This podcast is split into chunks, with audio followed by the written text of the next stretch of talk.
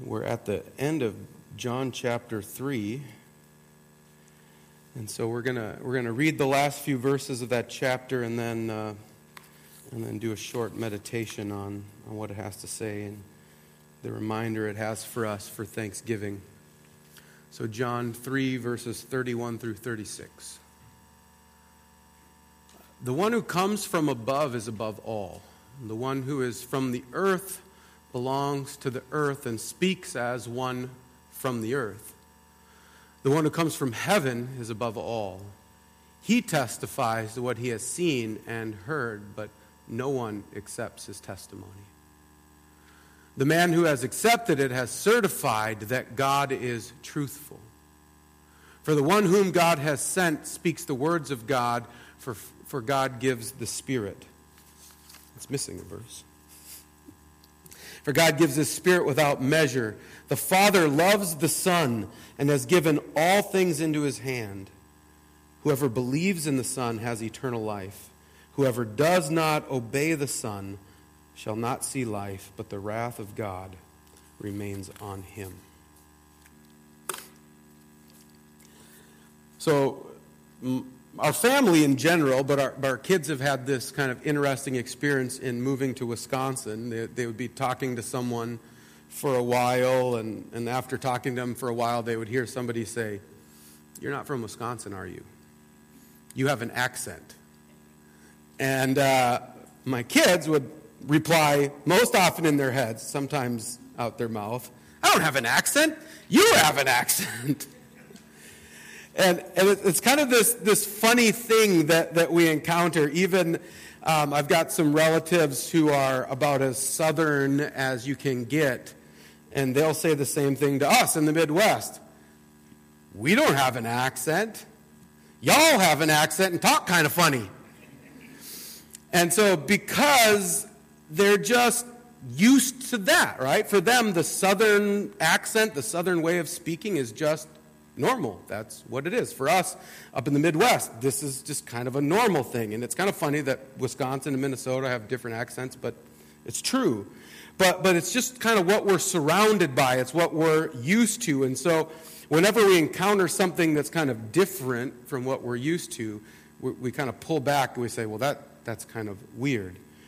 And, and that principle applies to just more than our accents, more than just the way we talk. It applies to our lives, just, just the way we live out our lives, that, that we live in cultures and, and we're just used to people acting a certain way, doing certain things, having certain mannerisms, and we assume that that's just normal because that's what we're used to, that's what we're surrounded by, that's just what everyone does, right? And so uh, when something happens that's different, from what we're used to or different from what everyone else does, we kind of think, well, that's weird, and we, and we kind of immediately almost reject it.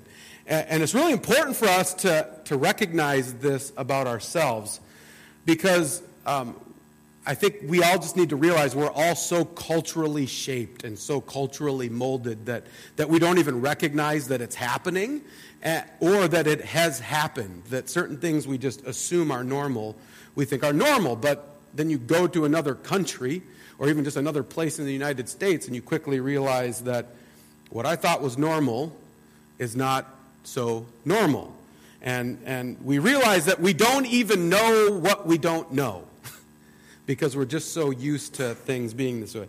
Like, we don't know that y'all is a very appropriate way to use the second person plural, right? Or, or my family, that oofta, right? That's my you know, Norwegian, Swedish side. Ufta is a perfectly good inter, uh, interjection to use if you hit your hand or something like that. You can say ufta. Which remind I had a nurse in the hospital that said ufta a lot. It was, it was great. Brought me right back home. Um, but so we just don't know what we don't know, and so it makes it really hard to comprehend anything that happens outside of our cultural experience. And like, that's one of the things that this passage is talking about. It, it kind of gives us this principle. It says, He who is of the earth belongs to the earth and speaks in an earthly way. It says that uh, just as humans, we are earthy, right? We were made from the, the earth. We're, And so we're from the earth. We, we speak like people who are, who are from the earth. We live like people from the earth. That's just the way things are. That's what we're used to. That's what's normal. And uh, if anything kind of breaks into that earthiness, we think, well, that's kind of weird. I'm not sure what to think about that. And it causes problems for us. I think probably more problems than we realize because what we start to do is we start to kind of just look around at all of the other earthy creatures around us and we start to judge what's you know good or bad based on what's around us what's normal rather than basing it on on god's word and so I, I, think that's why like when i when i encounter people and they say well i don't know i look around at the world and it seems like everyone's basically good they have basically good instincts they're um, that's and i think most people are saying well when i look around at the world people are basically people. And they all kind of act the same, mostly. Some people are, you know, a little bit different. Maybe, you know, they'll say some people are a little better, some people are a little But basically, everyone acts kind of the same. Therefore, I think we're all kind of basically good. Um, and the problem with that is, is that's basing our understanding of these things just on our cultural understanding of, and our own kind of earthiness. It's causing us to be blind to reality, and it's causing us to kind of place humanity as the standard for what's good or normal, um, rather than God or rather than His Word. And so this passage has a much bleaker picture of what, like, where humanity is right now. It's uh, at, it's at the very end, it says, Whoever does not obey the Son shall not see life, but the wrath of God remains on him. Um, and the word remains is really important because it says it, it was there already. That, that when the, this passage looks out across humanity, it shows that, that apart from Jesus Christ, humanity is under the wrath of God because they've rebelled against God, that they've turned away from Him. And, and so when they refuse to believe in Jesus, they remain under that wrath because nothing actually changes by rejecting Jesus. And and so that's laying down this kind of condition of, of the natural condition of humanity.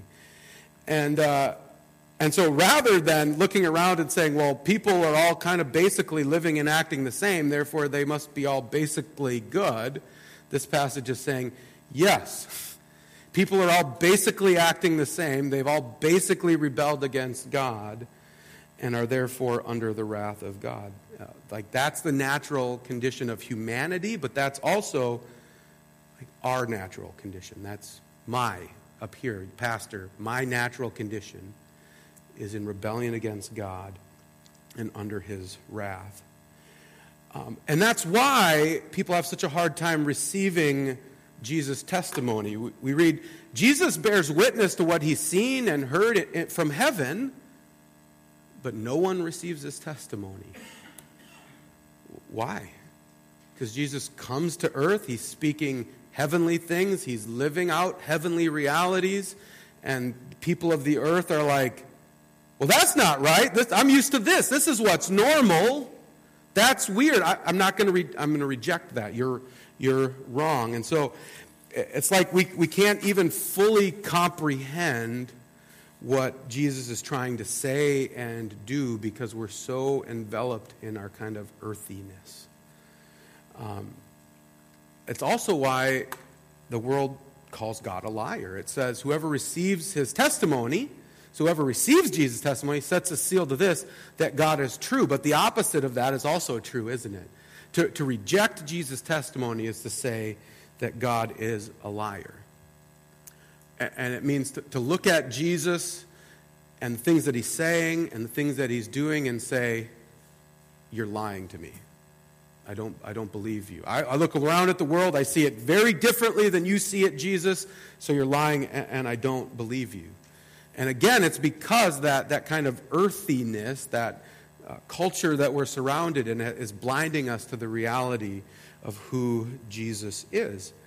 And, and it's causing humanity to just kind of keep plodding down the path that they've been on in rebellion against God, under the wrath of God. And this passage says, and just kind of plodding down the path toward death and destruction. which is a pretty bleak, I would say, and terrifying picture, isn't it? Uh, because how can anyone how can anyone get out of that? How, how can you get out of that if you don't even know what you don't know? How, how, can you, how can you like turn away from your rebellion and, and get out from under the wrath of God if, if you're just kind of stuck being earthy and always kind of rejecting and resisting the heavenly teaching and the heavenly life that Jesus is bringing in? How do you, how do you ever break free from that? Or are you just stuck? Stuck under the wrath of God? Well, we know that's not true. Uh, I mean, this passage tells us in two different places. It says, Whoever receives his testimony sets a seal to this, that God is true. So some people hear Jesus and they receive his testimony. And they say, oh, that sounds right. And later on it says, whoever believes in the Son has eternal life. Whoever believes in him has eternal life. So, so some people kind of break out of that earthiness and hear Jesus teaching and they, they grab hold of it and they say, that, that is true. How does that happen? Um, and, and, that's really been the, the theme of this entire chapter, hasn't it? I've kind of keep coming back to it because, well, John, last week when we talked about John the Baptist, he said, A person cannot receive even one thing unless it's given to him from heaven. You can't break out of your earthiness unless it's been given to you from heaven. Jesus, earlier on in this chapter, says to Nicodemus, Truly, truly, I say to you, unless one is born again, he cannot see the kingdom of God. You cannot see heavenly things. You cannot understand heavenly things. You are stuck in your earthly perspective unless you receive this gift from heaven and are born again by the power of the Spirit. And at that point, then you see what Christ, your eyes are opened and you see what he's saying and you go, yes, that is good. That is true. I'm holding on to that with my whole life. Then your heart is stirred to, to grab hold of those things and you're moved to begin to live those things out. But that's the only way you can kind of be moved from this earthly lifestyle, earthy mentality is to be born again by the Holy Spirit. And then you're brought in to able to now see heavenly things, be able to live out heavenly realities. Um, and that's the only way. That's the only way you will ever receive Jesus' testimony. It's the only way that you'll ever believe in Jesus Christ, be lifted out from under the wrath of God, and, and receive eternal life. And I realize this is not your typical Thanksgiving sermon, but it's, re- it's really important. Uh, because as we understand this, you know, there are many of us, as we shared our Thanksgivings, we talked about how we grew up in a home of faith, we grew up in all of this, and, and it's easy to just kind of get used to the fact that, well, yeah, I'm saved. No big deal. I've got bigger things to, to do.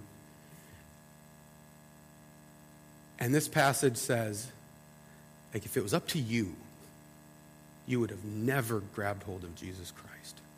You would have never turned to him. You would have never, like, embraced his teaching. You would have never been um, lifted out from under the wrath of God. You would have never been given eternal life. You would have just kept plodding along down the path of destruction. Um, and, and it's a reminder for all of us who have been living the Christian life for a long time that that salvation is something we should never get tired of.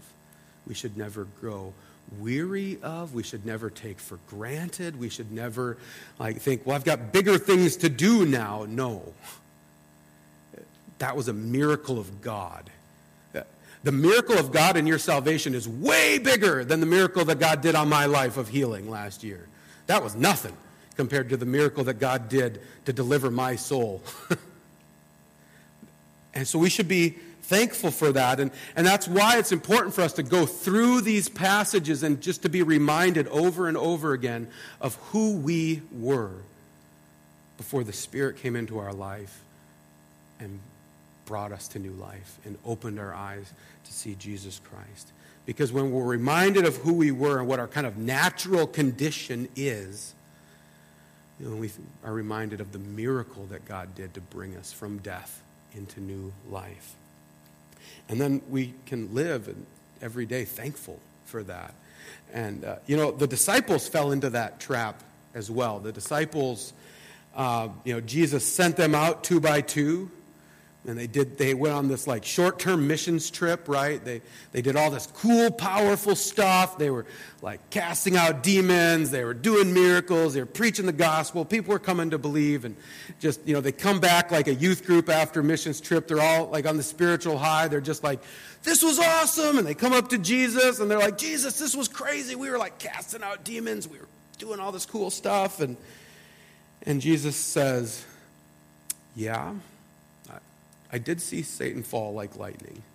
But then he says, Nevertheless, don't rejoice in this, that the spirits are subject to you, but rejoice. Rejoice. Give thanks that your names are written in heaven. That is way more important to give thanks for than any of the other cool, powerful things. Um, that's the one true miracle that God has done in our lives and should stick with us through the rest of our life.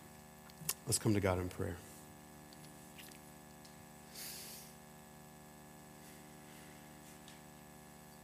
Heavenly Father, we come before your throne. We come first off just to confess that we do get going with life and, and begin to take our salvation for granted can often think that we maybe even deserved it. We can sometimes act like we deserved it. We can sometimes act like maybe we did you a favor by becoming a Christian. Maybe that it was an easy thing. And so, Father, we just want to confess that to you. We want to ask your forgiveness in our lives for, for taking your salvation for granted, for not living in gratefulness and thankfulness for what you've done. But Father, we don't want to stay there. We, we want to leave from here living in that thankfulness and that gratefulness for what you've done in our lives. And so, Father, we pray that you would, you would fill us with your spirit anew tonight and that we would, that we would leave from this service um, living and breathing and, and, walking in the thankfulness and gratefulness of the salvation that you've given us. And so, Father, um, help us to turn from that. Help us to live in that. And help us to continually praise you for the work that you've done in our life. Not just the small things throughout this life, but, but get all the way back to the big thing that you did when you brought us from death into new life. You opened our eyes and made us born again through the power of your Spirit. Help us remember that and help us to live each day in that truth. All God's people said, Amen.